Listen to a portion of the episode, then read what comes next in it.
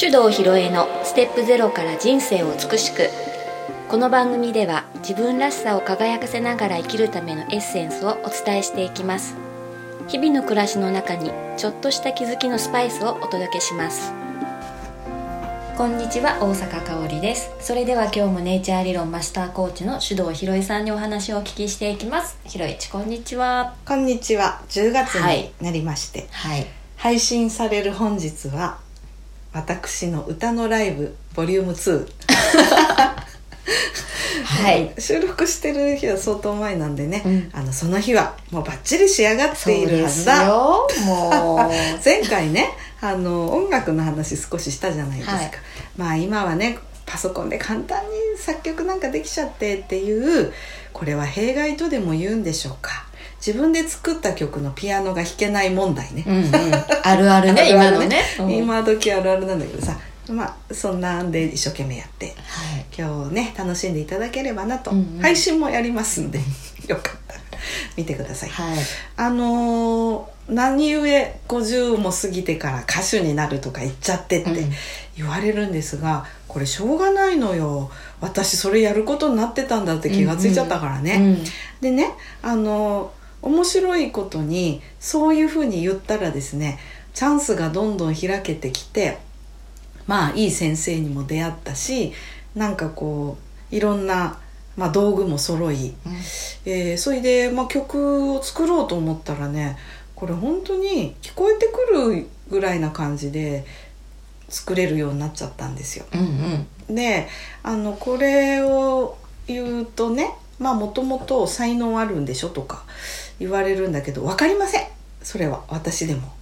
でもあのそれは私がやるべきことなんだっていう風な自覚を持った瞬間になんか変わったわけね。うんであの天命は何か知りたいっていう話もよく聞きます。あの今ねこのなんか私の発行してるメルマガの登録するときにえっ、とお困りごとをお書きくださいという欄を、まあ、これはあのリサーチのためにはい。設けてるんですがやっぱりね相変わらず多いというかなんか最近増えているのがおお悩みとしてね増えているのが私の天命は何なんでしょうか。天職を知りたいとうんうん。どんな仕事に就くと成功できるのかうん。とかっていうことを書いてる人が多くて、うん。あやっぱりみんなそこなんだなーって。あのー一昔前はそういうことあんま言わなくなかった？なんかそこまでのことを考えながらうん。何かこう仕事探すとか、うん。なかったような気がする。そうだよね、まあもちろん今でもその求人雑誌見てね、うん。えー、と給料とかその待遇がいいところっていうふうに選ぶ人はもう非常に多いとは思うけどその自分にとっての天命天職に就きたいという話っていうのはすごいなんかね変化の一つかなうんなんてうん思うんですね。でまあそれねあの本当にうんと結論から言いますとね私に聞かれても「すんません分かりません」っていう ことしかなくてこれ前にも話したやつなんだけど、うん。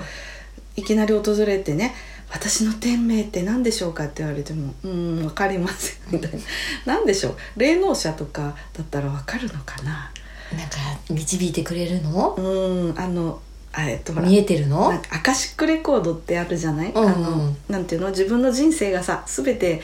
記録されているらしい、なんかそういうやつになんかアクセスしてうんチャネリング的なやつですか、うんそれでそこになんか「あなたはこういう人生です」とかいうの知りたいのかしらねと思うんだけど、でも私ねもしそういうのが本当にそういうことがあったとしてもいやー私聞かないと思うな聞きたくないなって思うね。うんうんうん。うん、あのいやこれわかんないけど多分自分が私こういう将来なのって決めたらねそのアカシックレコードもきっと書き換わると思うんだ、うん。私はそういうふうに思ってんだよ、うんうん。だからあのもし答えてもらったとしてもそれ現時点ではこうなってますよってことだけじゃないかと思うんであの絶対そうなるって思い込んでね「えー私そんなの嫌だ」とか始まったらもうわけわかんないことにうん。なるよななんて思ってんだけどね。でねうーんとまあネイチャー理論のネイチャーっていうのはねその自然でそその無理がない状態っていうことも含まれてるよねなんて話前にしたと思うんだけども、あのそういう考えの延長線でいくと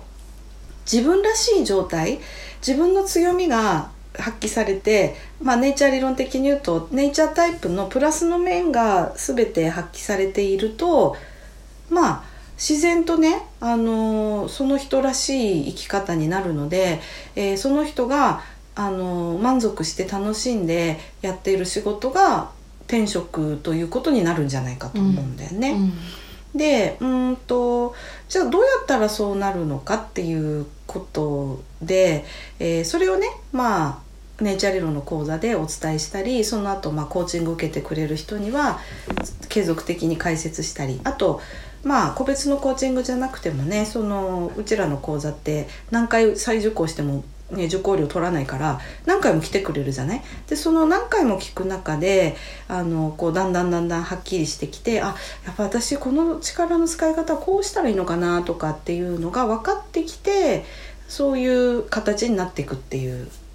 ことなんだよね、うん、でもね一方でこれネイチャー理論なんて知ってて実践してる人めちゃくちゃごくわずかでしょ？全人口からしたら、はい。うん、まあ将来もっとあの普遍的なものになる予定なんだけどね、うん、でも今のところはそれ知ってるわけじゃないしだだからそのああといろんなその自分の能力をねこう、まあ、なんていうの診断したりとかっていうそういうツール使って自分の強みを発揮するように動いてる人もいるからそのツールはまあ何でも自分の好きなものでいいと思うけども、ね、あのそういうものを使ってやっている人でうまくいってる人も一定割合いますと。だけど成功してる人の中には全くそういうものを使わないで充実してて幸せで成功してる人生を送ってる人も。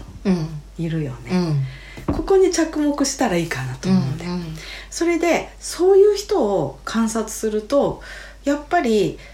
ネイチャー理論で見るとあこの人はこの数字のこの部分をこんな風に使っててうまいなとかっていうのが分かるから、うん、やっぱり同じことなんだよ、うん。うん、自分のことよく分かってるんですか、ね、そうだと思う、うん、その自分のこう力がどういうふうに動くとうまく発揮できるのかっていうことを分かってやっているなっていうふうに見えるよね、うん、それはもう本人無意識かもしれないけどもね、ね、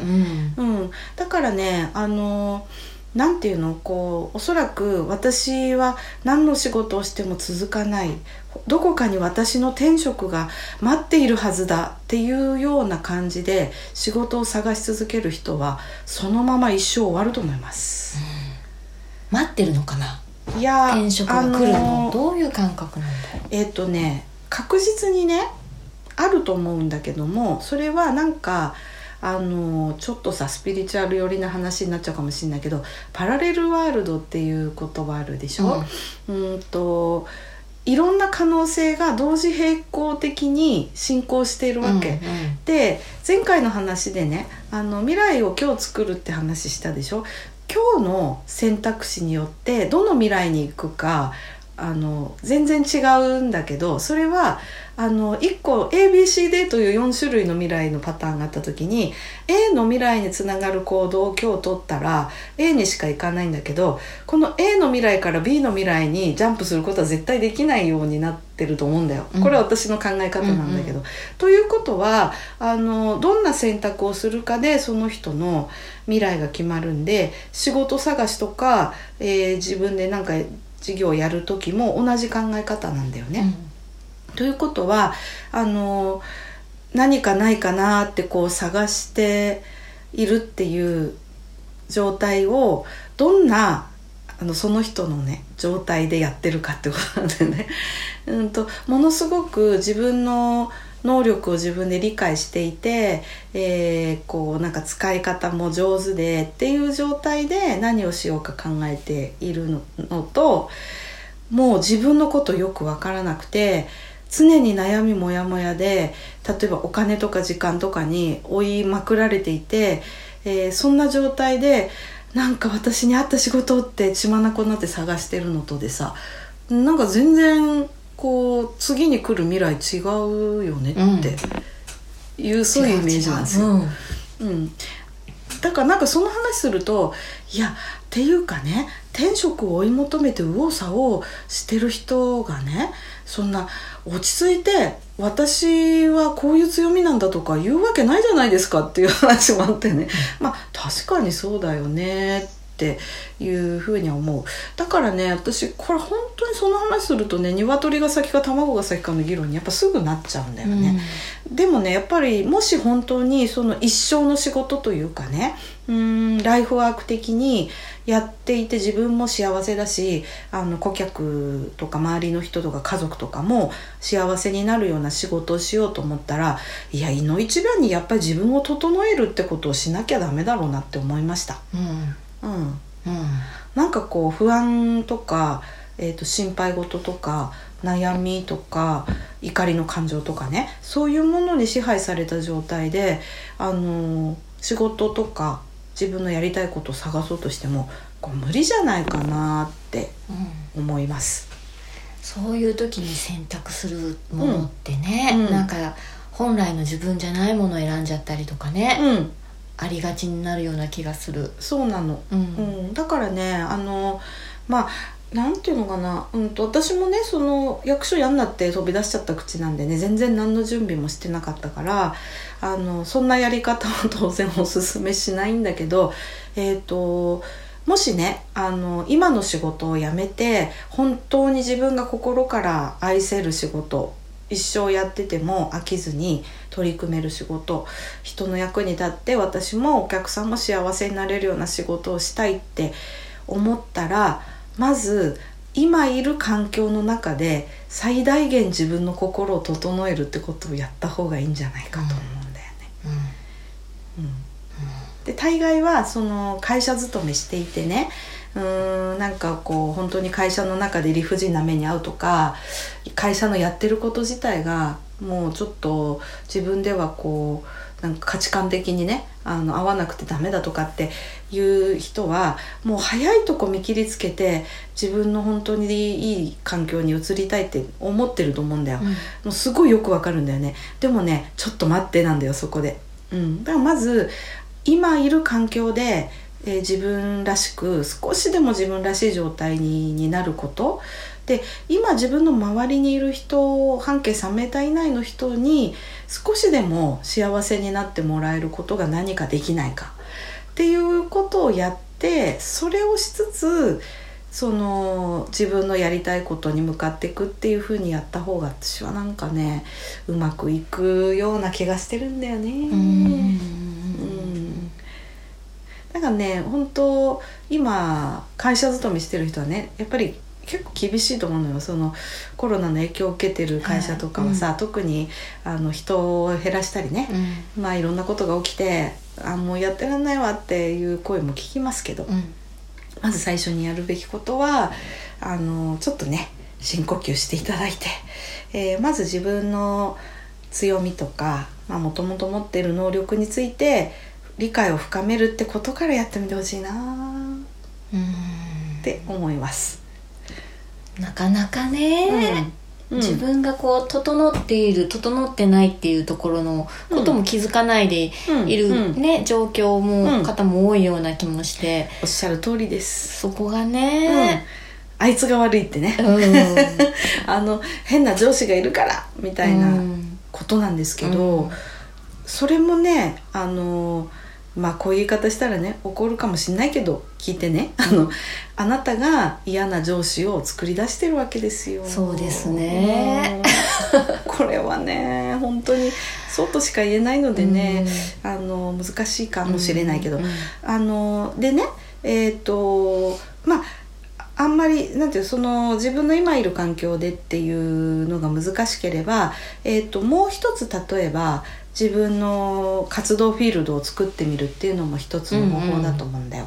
であの割と自由が利く環境例えばサークル活動でもいいし趣味のなんかとかね、何でもいいんですがそういう場所で自分がやりやすくて、えー、ととても楽しめて周りに喜んでもらえるっていうことをちょっと経験値として持ってみてもらうといいんですね。うんでその時にあの自分らしいやり方っていうのを目いっぱい試すっていうのがいいと思うの。そこでね、うん、試して出してみるっていうかねそうそうそうそれも本当ねあのこれ前回も同じような話したけどもう習慣化あの筋トレとしか言いようがないんですよ。それでねなんか結構面白いのがそのネイチャー理論学んでくれてる人ってねあのまず最初は自分のことを知ってわーすごいってなるでしょ、うん。ででもどんどん学んでいくとね今度は自分の周りの人に目が行くようになって、あのしかもこうちょっとあのそれでお仕事を始めてねあの他人の鑑定してあげたり講座やったりするようになるとねなんかね自分のことを忘れちゃう人いるのよ。えで「あなた自分自身こういう風な力の力もいいよね」って言ったら「あそうだった」みたいなね、だから本当にあの自分のことまず自分なんだっていうのもこれ本当に繰り返しやっぱりねあのおさらいしていった方がいい内容かもしれないね。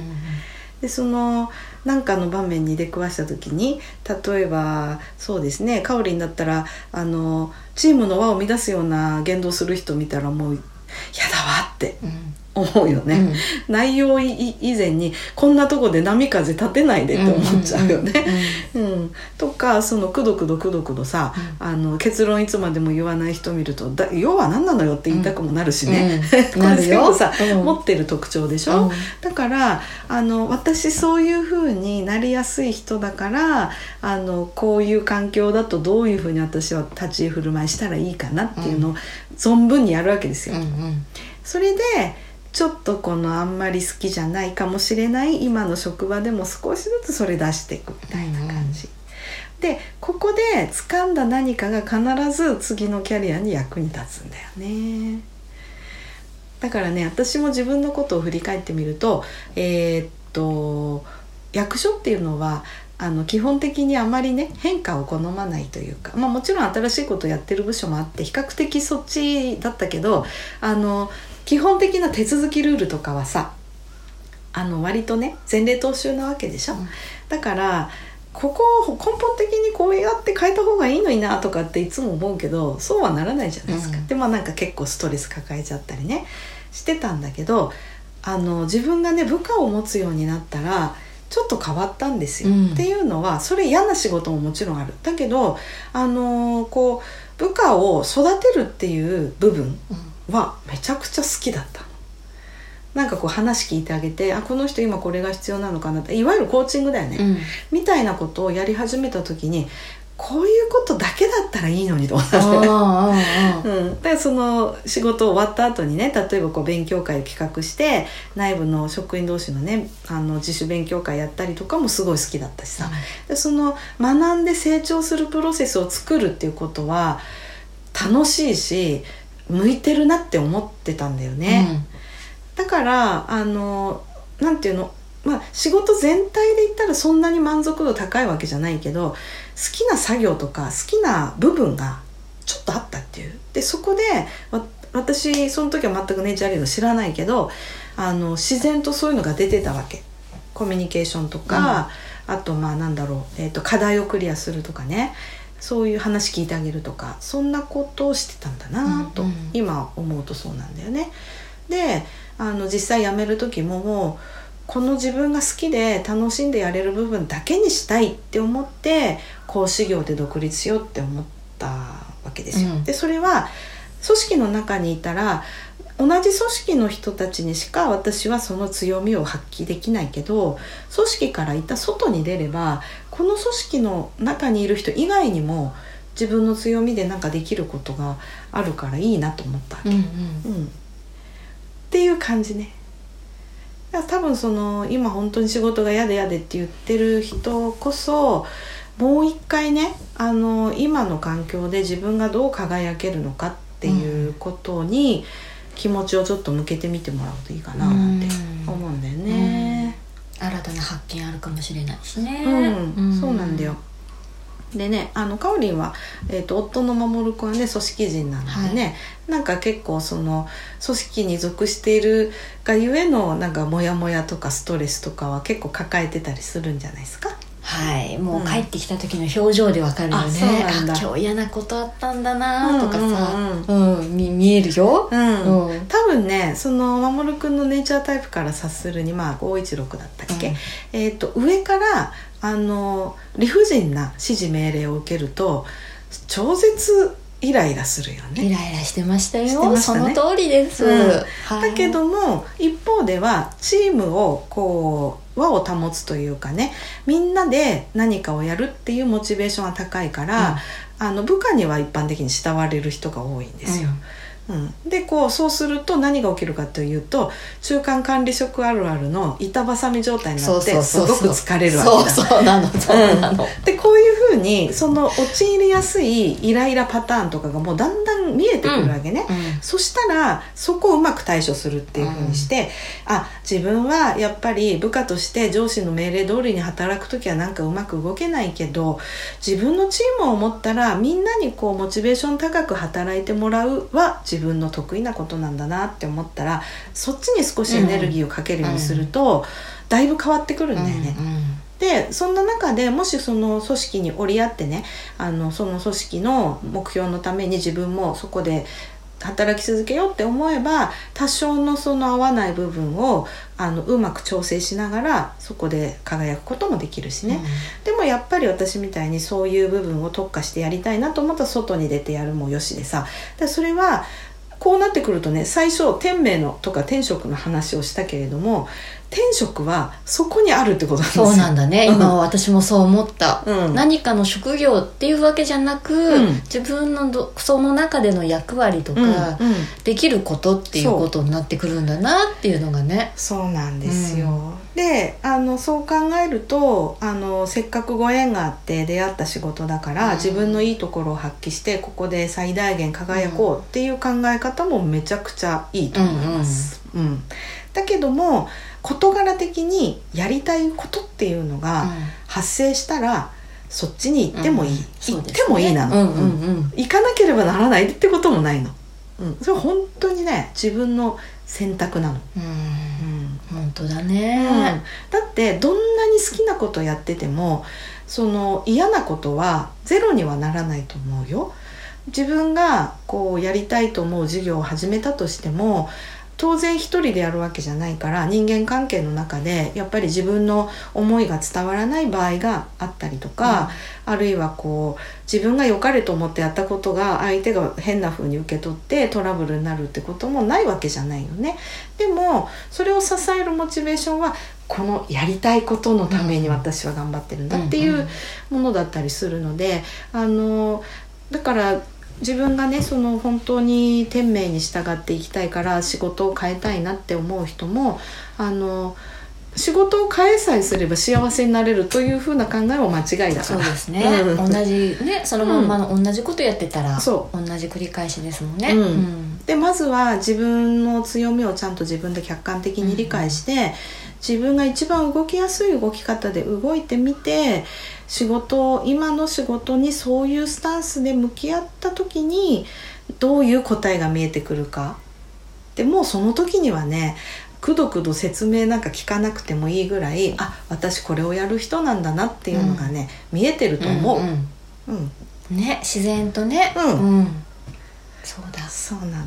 ということなんでまずはねちょっとネイチャー理論を深く勉強してもらうことで、えー、と自分自身のこととあと他の人との違いみたいなことを合わせて理解した時に今みたいなうん。考え方に到達できやすくなるのね、だからね、まあ、鑑定受けてもらったりねその相談に、まあ、乗ってあげることも私ももちろんしてますけど一番いいのは自分の力でそういう道を見つけていくことなんでだからねあのマスター講座で学んでいただくといいかなと思っているわけなんですよ。そうですね。まずはね、うん。ネイチャー理論をね、うん。知ってもらって、うん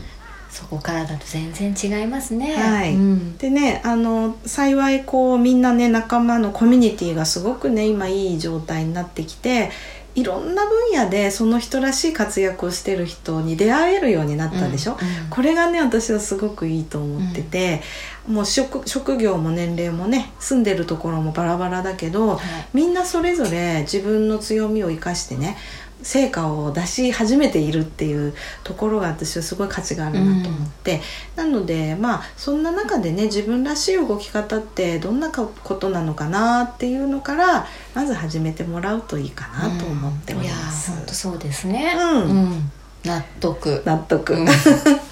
えーということでねあの今ネイチャー理論はねあの講座は全部オンライン受講できるようになりましたので、はい。あのどんな遠くからでも受講していただけますし、まあそれをね遠くから受けてねちょっとこうみんなにリアルに会いに来るのも楽しみにしてもらったりすると、よりねあのこう楽しめるかなと思うので、ぜひぜひお待ちしております。あのはいお待ちネイチャー理論普及協会のホームページに講座の日程も載ってますんでね、はい。ぜひぜひいらしていただけると嬉しいです。はい待ってます。はい。はい。それでは今日はこの辺で、はい。ありがとうございました。ありがとうございました。この番組では皆様からのご意見ご質問を募集しております。番組ページにあるリクエストフォームからお送りください。たくさんのお便りお待ちしております